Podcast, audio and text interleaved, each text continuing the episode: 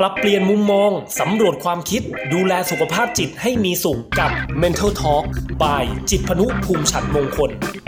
แล้วก็วันนี้ผมเชื่อว่านี่เป็นหัวข้อที่หลายๆคนอาจจะเคยเจอนะฮะกับเรื่องของความเหงานะครับทุกคนน่าจะเคยเหงาแหละนะครับผมแล้วก็คือเหงาบ้างก็ไม่เป็นไรนะฮะแต่ถ้าเหงาแล้วมันหนักอ่ะนะครับมันหนักเกินเยียวยาอย่างเงี้ยนะครับเราจะเป็นอะไรไปมากกว่านี้หรือเปล่าหรือว่าใครที่อยากจะออกจากความเหงาจะต้องทำยังไงใครที่ไม่อยากเหงาจะต้องทำยังไงนะครับผมมาคุยกันนะฮะวันนี้คุยกันเรื่องนะความเหงาคุยกันกับอาจารย์หน่อยนะครับอาจารย์รุจิราหมอกเจริญครับนักจิตวิทยาระดับ6โรงพยาบาลจุฬาลงกรณ์สภากาชาดไทยอยู่ในสายกับเราแล้วนะครับสวัสดีครับอาจารย์หน่อยครับสวัสดีค่ะเปิดมาก็ไม่เหงาแล้วเพราะว่าผิดเลยนะฮะยังคิดอยู่ว่าเราจะคุยเรื่อง IT หรือเปล่า IT ตอบนะครับขออภัยคุณผู้ฟังด้วยนะฮะวันนี้จริงๆก็เป็นคิวของอาจารย์หน่อยแหละเนาะนะครับก็เลยได้มีโอกาสมาคุยกันแต่ว่าหลายสัปดาห์ที่ผ่านมาเนี่ยก็ไม่ใช่คิวอาจารย์หน่อยแต่ก็ยังมีโอกาสได้คุยกันนะครับก็เลยเนี่ยบอกคุณผู้ฟังแต่ช่วงท้ายชั่วโมงที่แล้วจะถามอาจารย์หน่อยเป็นไงบ้างเหงาหรือเปล่าตอนนี้ตอนนี้เริ่มไม่เหงาแล้วค่ะเริ่มมีงานเป็นเพื่อนแล้วค่ะตอนนี้โอ้ยดีฮะเอาล่ะเรื่องความเหงาเอาถามแบบทั่วไปก่อนอาจารย์เหงานี่มันน่ากลัวไหมผมมีความรู้สึกว่าเหงานี่มันก็เป็นได้ทุกคนมันก็มีสิทธิ์ที่จะเกิดกับเราได้แล้วเดี๋ยวสักพักมันก็หายไปอ่ะมันไม่ถึงขั้นที่จะต้องมาคุยกันหรือเปล่าอะไรอย่างเงี้ยอาจารย์ค่ะจริงค่ะ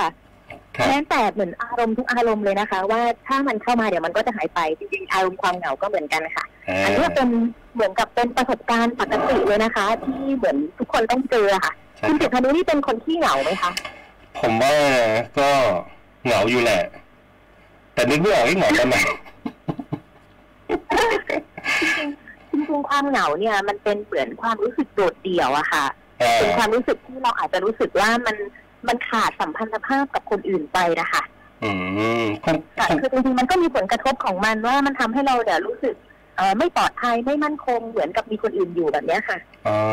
ใช่ใช่ผมว่าผมเคยเป็นหลายในช่วงแบบอาจจะเพิ่งแบบเรียนจบอะไรอย่างเงี้ยเปล่าไม่ได้อยู่กับเพื่อนๆแล้วก็ต้องแบบดิ้นรนต่อสู้ด้วยตัวเองไปสอบไปอะไรอย่างเงี้ยเปล่าไม่แน่ใจ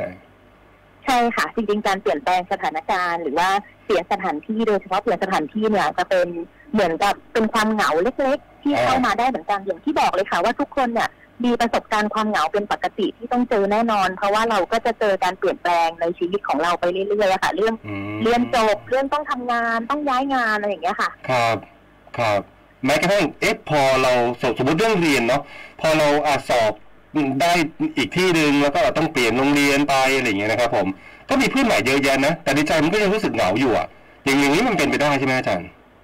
เป็นไปได้ค่ะจริงๆมันก็จะเป็นความเหงาเล็กๆอย่างที่บอกว่ามันเกี่ยวข้องกับการเปลี่ยนแปลงสถานที่แต่ว่ามันก็จะมีความเหงาที่เป็นความโดดเดี่ยวเรื้อรังเหมือนกันเหมือนเป็นความรู้สึกว่าเราไม่สามารถที่จะติดต่อกับคนอื่นได้แบบนี้ค่ะถึงถ้าสมมุติว่าเราเจอเพื่อนใหม่ที่ทำงานใหม่สามารถปรับตัวเข้าด้วยกันได้เนี่ยก็จะรู้สึกว่าความเหงาก็จะเริ่มบรรเทาลงแต่ว่ามันก็จะมีบางครั้งหรือว่าบางคนที่รู้สึกว่ามันเข้ากับคนอื่นยังไม่ค่อยได้หรือว่าสร้างความสัมพันธ์กับคนอื่นได้อย่างลำบากอย่างเงี้ยค่ะอันนี้อาจจะเพิ่มความเหงาหรือว่าความโดดเดี่ยวในตัวเองเพิ่มขึ้นได้เหมือนกันการเข้ากับคนอื่นไม่ได้ผมมีความรู้สึกว่าเราอาจจะมองว่าคนอื่นเขาไม่เข้าใจเราหรือว่าเราไม่เข้าใจเขาหรือว่าบางทีเราอาจจะอยู่คนละสังคมกับเขาหรือเปล่าถึงแม้จะที่ทำงานเดียวกันอะไรเงี้ยอาจารย์นะใช่ไหมฮะใช่ค่ะอันนั้นก็เป็นไปได้เหมือนกันจริงๆแล้วเรื่องความสัมพันธ์เนี่ยค่ะเราอาจจะต้องมาดูสาเหตุเลยว่ามันเกิดขึ้นจากอะไรมันเป็นเพราะว่าเราอาจจะตัดตัวเองออกมาหรือว่าเราอาจจะมีการเข้าหาคนอื่นไม่ได้อะไรอย่างเงี้ยค่ะคือมันก็จะมีหลายสาเหตุของการที่ความสัมพันธ์มันไม่ได้เป็นไปตามที่เราต้องการนะคะอาจารย์ช่วยอธิบายก่อนดีกว่าว่าความเหงาเนี่ยนะครับความเหงาคำจำกัดความของมันเนี่ยมันคืออะไรอาจารย์โอ้จริงๆมีหลายคนนะคะจนกระทั่งป่านนี้เนี่ยเขาก็ยังพยายามที่จะให้คำจำกัดความเหงาของแต่ละคนเหมือนกันคือจริงๆแล้วมันเหมือนกับสถานการณ์ทางสังคมที่มันเปลี่ยนไปคนเปลี่ยนไปแบบนี้ค่ะความคำจำกัดความก็อาจจะเปลี่ยนไปด้วยแต่ว่าถ้าเป็นของตัวเองเนี่ยค่ะอาจจะมองว่ามันเป็นเรื่องของความสัมพันธ์มากกว่าค่ะว่ามันยังไม่ได้เป็นที่ต้องการหรือว่าที่พึงพอใจอะค่ะมีความสัมพันธ์ที่อาจจะดูทั้งในเชิงของ ของปริมาณด้วยว่ามันมากไหมหรือว่าเชิงของคุณภาพด้วยว่าบางครั้งเนี่ยเราจะเจอว่ามีเพื่อนใน Facebook เยอะแยะหมดเลยแต่ว่าเหงาหรือว่าไปเที่ยวกลางคืนมีร้านอาหารคนนั่งเต็มร้านเลยมีเพื่อนเต็มโต๊ะเลยแต่ก็ยังรู้สึกเหงาเหมือนกันคืออาจจะดูได้ทั้งเชิงคุณภาพแล้วก็เชิงปริมาณด้วยนะคะมันก็อธิบายยากใช่ไหมฮะอธิบายยากว่าเหงาเนี่ยมันคืออะไรมันรู้สึกยังไงคิดว่ามันเป็นเรื่องของความสัมพันธ์ที่เรารู้สึกว่ามันไม่เพียงพอหรือว่ามันไม่พอใจมากกว่าค่ะอ๋อผมจะบอกว่าความเหงานี่แบบเป็นความรู้สึกหนึ่งแบบของเราอย่างเช่นมันรู้สึกกับเคว้งคว้างไหมอาจารย์ไม่มีที่พึ่งบางคนถึงขนาดนั้นเหมือนกันค่ะคือบางคนเนี่ยก็จะรู้สึกว่าคนรอบข้างเนี่ยค่ะไม่สามารถที่จะเข้าใจหรือว่าเข้าถึงตัวเองได้คือพูดไปก็รู้สึกว่าคนเนี้ยไม่ค่อยรับฟังหรือว่าไม่ค่อยเข้าใจเนี่ยอันเนี้ยก็อาจจะทำให้เกิดความเหงาเรื้อรังได้นะคะครับอันนี้ผมอาจจะคิดไปเองหรือเปล่าอาจารย์หน่อยว่าความเหงานี่ผมว่านะมันเกิดขึ้นกับความเป็นคู่รักกันความเป็นแฟนกันอะค่อนข้างน่าจะมีเปอร์เซ็นต์ที่เยอะกว่าเรื่องอื่นๆนะฮะคือเราเจอว่าคนที่เพิ่งเลิกล้างอะค่ะหรือว่าเพิ่งเลิกคบกันกับแฟนเนี่ยจะเจอความเหงามากกว่านั่นสิมากกว่ากลุ่มอื่นอันนี้ค่ะคืออาจจะเป็นเรื่องของความสัมพันธ์นั่นแหละอย่างที่บอกว่าพอมันนิ่งแน่นแฟนขึ้นแต่ว่าสักพักหนึ่งก็อาจจะต้องเลิกลาหักล้างกันไปเนี่ยก็อาจจะทำให้เกิดความเหงาได้ค่อนข้างที่จะรุนแรงอะค่ะครับผมกำลังนึกถึงอย่างถ้าเป็นคนในครอบครัวเนาะอย่างคุณแม่หรือว่าคุณพ่อก็ตามที่อาจจะต้องไปทำงานที่อื่นแล้วก็ปล่อยลูกไว้ที่บ้านอะไรอย่างเงี้ยหรือว่าปล่อยลูกไว้กับผู้สูงอายุอะไรอย่างเงี้ยปู่ย่าตายายเด็กก็อาจจะรู้สึกเหงาได้เหมือนกันเป็นความรู้สึกแบบใกล้เคียงกันใช่ไหมฮะใกล้เคียงค่ะอย่างที่เรียนคุณจิตพานุเมื่อสักครู่เลยค่ะว่าจริงๆความสัมพันธ์มันเป็นได้ทั้งเชิงปริมาณแล้วก็เชิงคุณภาพถ้าอย่างน้อยคนที่หายไปเนี่ยปริมาณลดลงอยู่แล้วแต่ว่าถ้าคุณภาพยังพอดีอยู่จริงๆช่วงเวลาคุณภาพมันก็ยังสามารถที่จะเหมือนกับเสริมความเหงาพวกนี้ขึ้นมาได้ค่ะแต่ว่าถ้าปริมาณมันน้อยลงอยู่แล้วแล้วคุณภาพยิ่งไม่ได้เลยเนี่ยอันนี้ยิ่งเสริมสร้างความเหงาซึ่งกันและกันแน่นอนค่ะอยากจะยกตัวอย่างให้เห็นแบบชัดๆเลยนะอันนี้ที่ผมรู้สึกอย่างนี้เองนะฮะอาจารย์หน่อยลองฟังดูอย่างสมมติว่าถ้าสมมติว่าเป็นแบบคุณพ่อน่ะคุณพ่อที่ต้องไปทำงานแบบไกลๆอย่างเงี้ยนะครับถึงแม้จะอยู่ห่างกันแล้วลูกก็รู้สึกเหงาแต่ว่าคุณพ่ออาจจะมีการโทรมาทุกวันอะไรอย่างเงี้ย2-3 วันโทรมาแล้วก็นานๆเดือนหนึ่งมาเยี่ยมทีอะไรเงี้ยเด็กก็จะไม่รู้สึกเหงามากขนาดนั้นใช่ไหมฮะใช่ค่ะแต่ถ้าโดยปริมาณเนี่ยมันจำกัดไม่ได้มันมีเหตุที่จะต้องห่างกันเนาะแต่ว่าคุณพ่อก็ทำได้เต็มที่คือเดี๋ยวนี้ค่ะมันมีสื่อโซเชียลเยอะแยะเลยที่จะติดต่อกันใช่แต่ว่ากลับมาที่ความสัมพันธ์แบบเป็นแฟนกันนะฮะอาจารย์พอเลิกลากันปุ๊บเนี่ยย้ายออกไปจากบ้านปั๊บนะครับไม่โทรมาเลยไม่สื่อสารกันเลยคือมันตัดขาดแบบชุบเลยอะไรอย่างเงี้ยมันก็เลยเหงาหนักอย่างนี้เปล่าอาจารย์ก็อาจจะเป็นด้วยค่ะหรือว่าเขาอาจจะคิดว่าพอความสัมพันธ์ที่หมดเรื่องของสามีภรรยาหรือหมดเรื่องของแฟนกันเนี่ยมันก็ไม่สามารถถอยหลังกลับไปเป็นเพื่อนหรือว่าถอยกันคนละก้าวรักษาความสัมพันธ์อย่างอื่นได้อีกเนี่ยยิ่งตัดขาดกันไปเลยเนี่ยคือบางคนก็อาจจะมองว่ามันก็เป็นจุดดีในช่วงแรกๆค่ะแต่ว่าบางคนก็ยังคิดว่าโอเคในเมื่อความสัมพันธ์ของสามีภรรยาไม่ได้ก็ยังคงเป็นเพื่อนได้โดยเฉพาะความสัมพันธ์ของสามีภรรยาที่มีลูกอะค่ะจริงๆก็สามารถถอนความสัมพันธ์สามีภรรยาแต่ว่าเป็นเพื่อนหรือว่าเป็นคุณพ่อคุณแม่ได้เหมือนเดิมนะคะมันก็อาจจะทำให้แบบอีกฝ่ายหนึ่งไม่รู้สึกเหงามากจนเกินไปใช่ไหมครับใช่ค่ะเพราะจะก็ยังเจอกันอยู่ยังแบบซัพพอร์ตกันอยู่อะไรเงี้ยค่ะคือเหมือนกับมีความรับผิดชอบบางอย่างที่ยังต้องดูแลอยู่ด้วยกันแบบนี้ค่ะก็อาจจะแบ่งปันเรื่องราวหรือว่าพูดคุยเรื่องความเข้าใจกันได้ค่ะคือเรื่องบางเรื่องเนี่ยอาจจะต้องเป็นแค่คนบางคนที่พูดคุยหรือว่าทำความเข้าใจกันแบบนี้ค่ะเข้าใจละเพราะว่าอย่างเพื่อนร่วมงานหรือว่าเพื่อนที่โรงเรียนเราอาจจะพูดบางเรื่องไม่ได้ใช่ไหมครับแต่ว่าเรื่องแบบนี้เราอาจจะพูดได้กับแฟนเท่านั้นกับคนแบบใกล้ชิดเพื่อนสนิทเท่านั้นอะไรอย่างเงี้ยใช่ไหมค่ะใช่เลยค่ะแสดงว่าความเหงานี่มันเหมือนกับเราไปผูกใจไว้กับบุคคล มากเกินไปหรือเปล่าอาจารย์ที่เวลาเขาหายไปไม่อยู่ที่เดิมแล้วเนี่ยมันก็จะทำให้เรารู้สึกเหงาค่ะจริงๆเรื่องบุคคลเนี่ยก็เป็นส่วนหนึ่งของความเหงาเหมือนกันค่ะคือเราก็จะเจอว่าบางคนที่เหมือนกับคาดหวังกับผู้อื่นมากจนเกินไปเนี่ยค่ะก็อาจจะเป็นคนที่เหงาได้ง่ายเหมือนกันค่ะเหมือนกับว่าคนนี้ทำอันนี้ก็ไม่พอใจสักทีอะไรอย่างเงี้ยค่ะหรือว่าบางคนก็จะเป็นเหมือนกับพอไม่พอใจเรื่องหนึ่งเราก็จะไม่พอใจในทุกเรื่องเลยอย่างเงี้ยค่ะมันก็ทำให้ความสัมพันธ์กับคนอื่นเนี่ยค่อนข้างจะยากลำบากค่ะคืออาจจะต้องกลับมาอยู่ตรงกลางๆหรือว่ายอมรับว่าบางคนก็มีทั้งด้านบวกทั้งด้านลบเนี่ยค่ะคือเราอาจจะไม่พอใจด้านลบแต่ว่ามันก็อาจจะไม่ใช่ทั้งหมดคงจะมีเรื่องบวกๆมั่งแหละอะไรอย่างเงี้ยค่ะครับครับความเหงานี่ถ้าเผื่อว่ามันเป็นนานๆนะครับมันจะนำพาเราไปถึงไหนบ้างกันโอ้จริงๆความเหงาที่เปิดประตูเรื่องของสุขภาพใจได้หลายเรื่องเลยค่ะครับคือบางครั้งเนี่ยความเหงามันอาจจะทำให้คือคนที่ไม่ยอมรับว่าตัวเองเหงาค่ะบางทีก็อาจจะไปทำพฤติกรรมที่มันไม่เหมาะสมค่ะอย่างเช่นเหมือนกับเรื่องของการใช้ยาเสพติดการใช้แอลกอฮอล์ค่ะหรือว่าบางคนเนี่ยพอไม่รู้ตัวว่าเหงาแต่ว่าก็รู้สึกว่าแบบแยกตัวเก็บตัวดีกว่าอันนี้ค่ะก็จะทำให้เหมือนกับยิ่งขาดความสัมพันธ์ในครอบครัวกับคนอื่นน้อยลงอันนี้ก็จะนำไปสู่ความเครียดหรือว่าโรคซึมเศร้าได้เลยค่ะผมพอนึกออกแล้วหลายคนพอเหงาเสร็จปุ๊บไปกินเหล้าอะไรอย่างเงี้ยนะฮะเหงาเสร็จปุ๊บไปหายาเสพติดหันหน้าไปหายาเสพติดอย่างเงี้ยมันก็มีโอกาสเป็นแบบนั้นได้เหมือนกันแล้วก็ผมรู้สึกว่ามันก็เป็นทางออกอย่างหนึ่งของคนที่เหงาแล้วมันจะช่วยคลายเหงาได้ไหมอาจารย์ค่ะอันนี้เรียกว่าน่าจะไม่ตรงจุดไม่ตรงปัญหามากกว่าค่ะคือส่วนใหญ่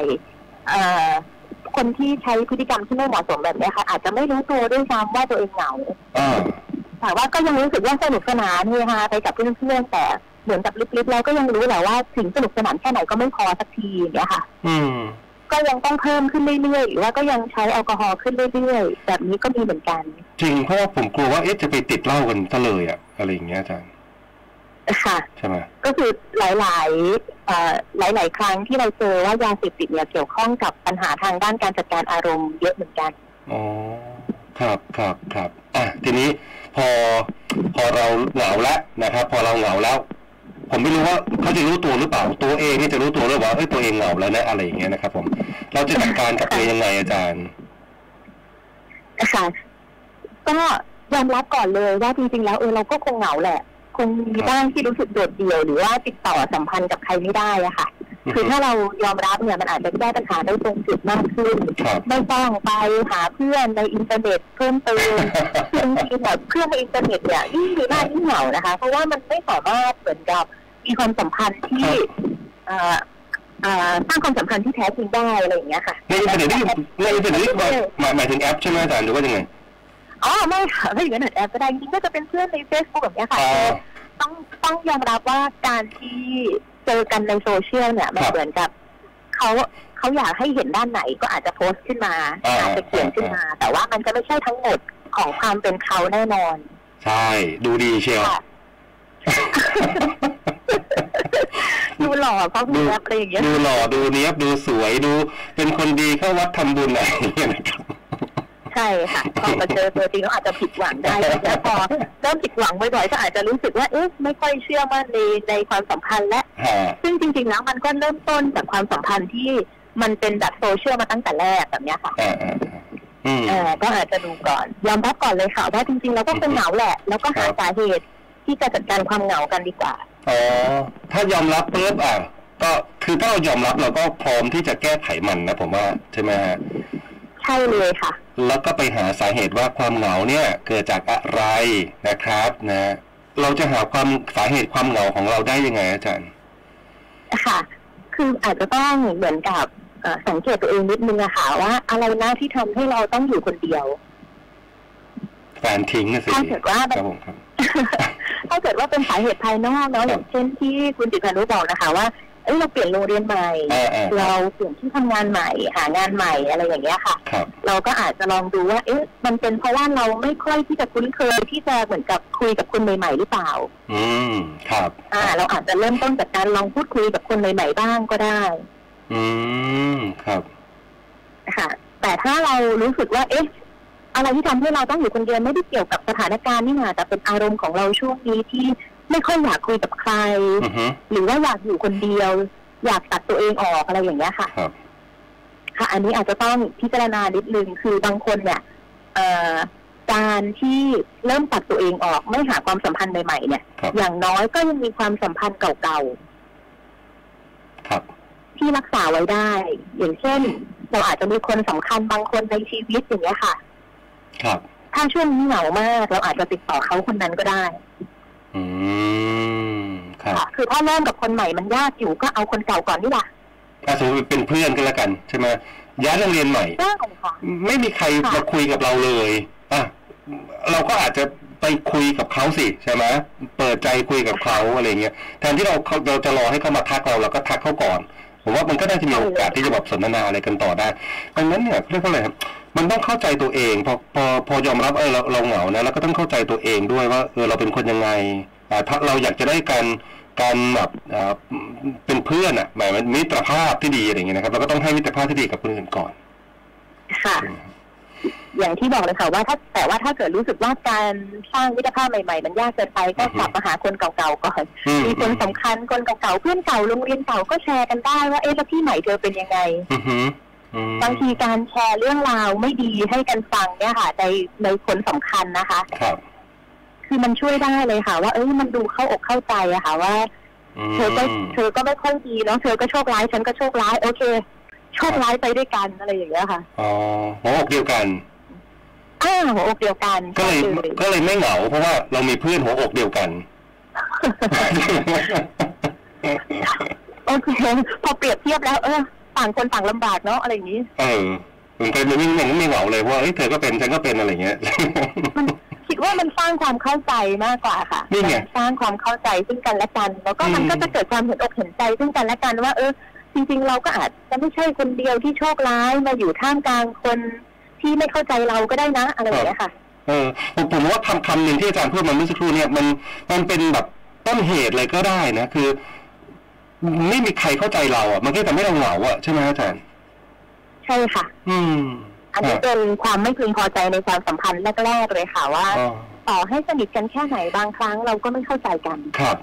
ดังนั้นนะผมว่าการที่คลายความเหงาได้คือณวันนี้ที่เราคุยกันเนี่ยนะผมว่าถ้าเราคิดว่าไม่มีใครเข้าใจเราเลยแล้วก็เราก็เหงาเนี่ยดังนั้นเราก็ยอมรับว่าเราเหงาแล้วเราก็ควรจะทำความเข้าใจคนอื่นก่อนนะเพื่อให้เขาเข้าใจเรานะครับผมว่าอย่างนั้นค่ะนะครับมีคำถามคอมเมนต์ในหัวข้อวันนี้เนี่ยผมว่ามีหลายท่านนะครับอาจจะโดนหรือว่ามีความรู้สึกเหงาอยู่แล้วก็โทรมาสอบถามเนี่ยนะครับมีคำถามหนึ่งบอกว่านะครับรู้สึกโดดเดี่ยวตลอดเวลาแม้ไม่ได้อยู่คนเดียวอาการนี้คืออะไรคะถึงแม้จะอยู่กับหลายๆคนแต่ก็ยังรู้สึกโดดเดี่ยวอยู่นะอาการนี้คืออะไรคะค่ะเหมือนอย่างที่เราคุยกันวันนี้เลยค่ะบางทีแล้วความไม่พอใจในความสัมพันธ์ค่ะก็อาจจะทำให้มันจริงๆแล้วความเหงากับความเศร้าเนี่ยมันใกล้เคียงกันนะคะคุณจิตานุคือบางทีพอเรารู้สึกเศร้าเราก็ไม่อยากที่จะคุยหรือว่าไม่อยากจะพูดเหมือนกันบางคนอยากเก็บตัวแยกตัวเลยก็มีหรือว่าอย่างที่บอกค่ะว่าบางทีเราอยู่ท่ามกลางคนอื่นมากมายเลยแต่ว่ามันก็ยังรู้สึกโดดเดี่ยวอยู่เพราะว่ารู้สึกว่ายังไม่มีใครเข้าใจถึงความเป็นเราหรือว่าเข้าใจถึงอารมณ์ของเราแบบนี้ค่ะอันนี้ก็จะเป็นทั้งความเหงาได้เหมือนกันที่ถามมานี่เนาะอาจจะเหงาก็ได้เศร้าก็ได้หมดเลยนะครับค่ะนะครับอีกคำถามหนึ่งครับมีวิธีในการเอาชนะความเหงาอย่างไรบ้างเวลาอยู่คนเดียวจริงๆเราอธิบายเรื่องของการยอมรับไปแล้วเนาะแล้วก็เรื่องของการพยายามรักษาความพยายามหาความสัมพันธ์ใหม่หรือว่าการย้อนกลับไปรักษาความสัมพันธ์เก่ารวมถึงการไม่คาดหวังผู้อื่นมากจนเกินไปนะคะยอมรับว่าแต่ละคนก็คงมีบวกลบ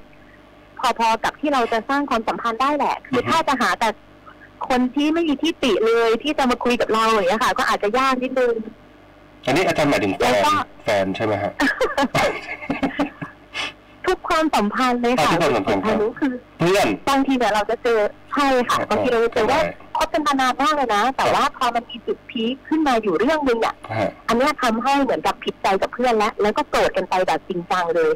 ทั้งที่จริงๆก็อยากจะมีเพื่อนคนนี้อยู่นะเพราะว่าผ่านเรื่องราวมาด้วยกันเยอะอย่างเงี้ยค่ะอ๋อวันนี้เจอบ่อยบางทีก็เลยอยากจะชวนว่าเราลองชั่งความสัมพันธ์ดีไหมว่าบางอย่างมันอาจจะไม่ได้มีบวกทั้งหมดเนาะค่ะถ้ามันมีทั้งบวกทั้งลบเนี่ยเราอาจจะเลือกแค่ด้านบวกแล้วก็เราเป็นคนที่ดูแลความสัมพันธ์นี้อยู่แล้วว่าเราอยากจะให้ความสัมพันธ์ที่เป็นแบบไหนเพราะฉะนั้นถ้าคนนี้บวกเยอะก็จะได้ความสัมพันธ์อีกแบบหนึ่งหรือว่าถ้าคนนี้เริ่มมีลบเข้ามาเยอะหน่อยก็อาจจะเป็นความสัมพันธ์อีกแบบหนึ่งโดยที่มันไม่ได้เสียความสัมพันธ์ไปนะคะครับ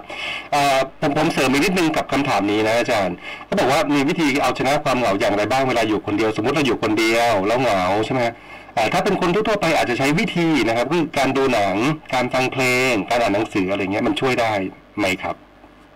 ช่วยได้เลยค่ะจริงๆการหางานอดิเรกทำถ้าอยู่คนเดียวเนี่ยการดูสิ่งที่ตัวเองชอบนะคะอย่างบางคนเนี่ยชอบดูซีรีส์หรือบางทีตอนนี้ต้นไม้กำลังฮิตมีการจัดสวนมีฟังเพลงออกกำลังกายมีมุมที่ตัวเองชอบของตัวเองมีโอกาสได้หย่อนใจบ้างอะไรอย่างเงี้ยค่ะหรือว่าบางครั้งเนี่ยเรื่องยึดเหนี่ยวทางจิตใจเรื่องศาสนาเนี่ยอันนี้ก็ช่วยได้เหมือนกันสำหรับคนที่เหงาและอยู่คนเดียวนะคะครับอีกคำถามหนึ่งครับผมความเหงาทำลายสุขภาพอย่างไรถ้าเหงานานๆจะเข้าข่ายซึมเศร้าไหมคะจริงๆมันมีงานวิจัยหนึ่งเลยนะคะครับแต่ก่อนหน้านี้เขาเรียกว่าอะไรเป็นกระทรวงความเหงาตอนแรกดิฉันก็ยังงงว่ามันจริงหรอเดี๋ยวนี้แบบเฟคนิวมันเยอะใช่ไหมคะปรากฏว่ามันจริงค่ะคุณจิตานุโดยเฉพาะช่วงหลังโควิดมันทำให้ประเทศดิฉันไม่แน่ใจว่าอังกฤษหรืออเมริกาเนี่ยค่ะที่เขาสนใจเรื่องความเหงากันเยอะมากขึ้นนะเขาบอกว่าความเหงาเนี่ยมันทำให้คนอายุสั้นได้เท่ากับสูบบุหรี่วันละ15 มวนนะคะวิ่งขนาดนั้นเลยครับมันไปทำแต่ว่ามันจะมีปฏิกิริยากับร่างกายเลยเหรออาจารย์ค่ะมันเกี่ยวข้องกับอารมณ์แล้วก็อย่างที่บอกว่าจริงๆมันเป็นประตูเปิดของสุขภาพจิตหลายๆอย่างอย่างความเครียดอย่างซึมเศร้าการรู้สึกว่าไม่สามารถติดต่อกับคนอื่นได้เนี่ยค่ะครับเนี่ยเป็นสุขภาพใจที่ต้องดูแลมากๆเลยค่ะเรื่องของการขาดสัมพันธภาพระหว่างบุคคลเพราะมันไม่ใช่เรื่องธรรมดาทีมงานหาข้อมูลให้ขอบคุณนะว่าทีมงานบอกว่าญี่ปุ่นครับอาจารย์ที่เขามีกระทรวงความเหงาใช่ไหมขอโทษค่ะตอนนี้ผมพอจะบอกว่าคนญี่ปุ่นนี่เขาจริงใจอ่ะใช่ไหมฮะทำงานก็ทำงานอะไรอย่างนี้นะบางทีอาจจะไม่มีเวลาในการที่จะมีแฟนหรือว่ามีคนรู้ใจมีคนที่เข้าใจเขามากๆอะไรอย่างเงี้ยแล้วก็โดยเฉพาะอย่างยิ่งช่วงโควิด-19 ที่ผ่านมาก็ต้องกักตัวที่บ้านด้วยยิ่งเหงาไปใหญ่ค่ะเขาศึกษาเรื่องความสัมพันธ์ในมนุษย์แบบจริงจังเลยค่ะว่าความสัมพันธ์ที่มันแย่ที่สุดก็คือความเหงาของคนนี่แหละค่ะที่ต้องจัดการแล้วก็ต้องช่วยเหลือกันค่อนข้างจะเป็นภาวะที่สำคัญเหมือนกันนะคะอารมณ์ดีกระทรวงจริงๆด้วยค่ะมีครับมีเดี๋ยวชั่วโมงหน้าผมจะหาข่าวกระทรวงความเหงาที่ญี่ปุ่นมาเล่าให้คุณผู้ฟังได้ฟังด้วยในรายการนี้นะเดี๋ยวรอติดตามได้ทีนี้อาจารย์หน่อยมีอีกคำถามหนึ่งนะครับมีคำถามอยู่ว่านะครับเป็นผู้หญิงนี่นะฮะคือก่อนหน้านี้ก็ไม่ได้รู้สึกอะไรนะครับก็อยู่คนเดียวมาโดยตลอดก็ทำงานด้วยความตั้งใจมีเพื่อนต้องเที่ยวอะไรเป็นปกติแต่ว่าตอนนี้วัย40 ปีแล้วความรู้สึกหนึ่งก็คืออยากจะมีแฟนหรือว่าจะมีคู่ชีวิตนะครับแต่ก็ยังไม่มีสักทีหนึ่งแต่ว่าความรู้สึกตรงเนี้ยคือจะบอกไม่ถูกว่ามันคือความเหงาหรือว่ามันคือความอยากมีแฟนหรือว่าอะไรยังไงอาจารย์อาจจะต้องค้นหาอีกนิดนึงค่ะว่าการที่มีคู่ชีวิตเนี่ยแล้วมันทำให้ได้รับอะไรบ้างครับคือมันอาจจะไม่ใช่ความเหงาอย่างเดียวแต่เป็นความรู้สึกมั่นคงความรู้สึกปลอดภัยความรู้สึกถูกรักหรือว่าการไม่ผูกพันกับใครสักคนหรือเปล่าครับอันนี้มันก็อาจจะเป็นรายละเอียดปลีกย่อยลงไปอีกว่าการที่มีใครสักคนที่เรารู้สึกว่าเหมือนเป็นคู่ชีวิตกันเนี่ยค่ะได้ให้ความหมายอะไรกับเราอย่างเงี้ยค่ะคือบางทีมันไม่ได้เหงาอย่างเดียวเนาะที่อยากจะมีแฟนอยากจะมีคู่ชีวิตอะไรอย่างเงี้ยนะอยากจะมีความมั่นคงอะไรอย่างนี้ด้วยใช่ไหมอยากจะมีคนมาแชร์เรื่องราวอะไรอย่างเงี้ยนะก็เหงานั่นแหละใช่ไหมเพราะ เพราะว่าอาจารย์บอกตั้งแต่ต้นน่ะคือเวลารู้สึกไม่ปลอดภัยไงรู้สึกไม่มั่นคงเราก็จะรู้สึกเหงาค่ะถูกไหมฮะก็แสดงว่าเขาเหงาใช่ไหมฮะวัย40 ปีแล้วยังไม่มีแฟนอาจจะเป็นส่วนหนึ่งค่ะแต่ว่าส่วนอื่นๆก็คืออาจจะเป็นเหมือนกับมีคนที่ถูกรักหรือว่าเป็นคนที่รักอะไรอย่างเงี้ยค่ะครับนี่โอ้วันนี้มีไปเจอความสัมพันธ์แฟนด้วยวันนี้มีแฟนคลับเนี่ยคอมเมนต์มาสอบถามอาจารย์เยอะเลยเดี๋ยวเขาจะถามให้หมดก่อนนะน่าจะพอมีเวลาอยู่นี่นะครับคุณมนวิภานะบอกว่าบางทีการทำงานแล้วเจอผู้คนมากมายแต่ก็ยังรู้สึกเหงาก็มีน่าจะเริ่มมีสวัสดิการเนาะ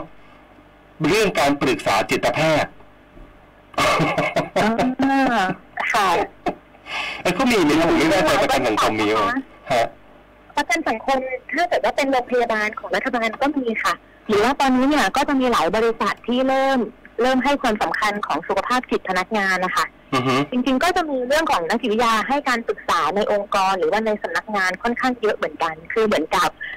มันเป็นเชิงลุกแล้วอะค่ะคุณจิตานุตอนนี้เนี่ยคือตั้งรับในโรงพยาบาลเนี่ยอาจจะไม่พอรวมถึงบางทีถ้าเกิดว่าเราทำเชิงรุกเข้าไปในโรงเรียนหรือว่าในองค์กรได้มากขึ้นเนี่ยค่ะในโรงพยาบาลอาจจะน้อยลงก็ได้นะครับอันนี้ผมขออนุญาตถามส่วนตัวสั้นๆก็แล้วกันคือบางทีได้ยินข่าวการทำร้ายตัวเองการฆ่าตัวเองตัวตายอย่างเงี้ยผมไม่แน่ใจว่ามันจะมาจากเรื่องของความเหงานี่เป็นสาเหตุด้วยหรือเปล่าอาจารย์นะแล้วจะแก้ไขยังไงฮะการที่รู้สึกว่าตัวเองไม่สามารถมีความสัมพันธ์กับคนอื่นได้ค่ะเราจะเรียกว่าเหมือนกับไม่สามารถคอนเนคกับคนอื่นได้อันนี้เป็นปัจจัยหนึ่งของการทำร้ายตัวเองเลยค่ะค่ะอันนี้เป็นปัจจัยหนึ่งสำคัญเลยว่าคนที่มีความคิดที่จะทำร้ายตัวเองหรือว่ามีความคิดที่จะฆ่าตัวตายเนี่ยส่วนหนึ่งก็คือเขาจะรู้สึกว่าไม่มีใครเข้าใจเขาได้อย่างแท้จริงหรือว่าติดต่อมีความสัมพันธ์กับใครไม่ได้ครับเห็นไหมมันก็ย้อนกลับมาในเรื่องของความเข้าใจเหมือนกันนะฮะใช่ไหมครับคือไม่มีใครเข้าใจเราอ่ะถึงทำให้เกิดความเหงานี้ขึ้นมานะครับดังนั้นอย่างที่อาจารย์บอกผมว่าน่าจะเป็นแบบเคล็ดลับในวันนี้ก่อนได้ถ้าคุณรู้สึกเหงาให้ยอมรับก่อนว่าเหงาแล้วก็หาสาเหตุนะครับจากนั้นก็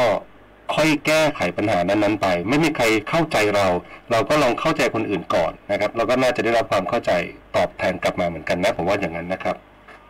ค่ะเห็นด้วยเลยค่ะเห็นด้วยนะฮะขอบคุณเลยค่ะขอบคุณที่สรุปให้เอาล่ะเดี๋ยวฝ่ายอาจารย์ไปพักผ่อนดีกว่านะฮะวันนี้เวลาหมดแล้วพอดีขอบคุณมากอาจารย์หน่อยนะครับโอกาสหน้าคุยกันใหม่ครับผมค่ะขอบคุณค่ะสวัสดีครับปรับเปลี่ยนมุมมองสำรวจความคิดดูแลสุขภาพจิตให้มีสุขกับ Mental Talk by จิตพนุภูมิฉันมงคล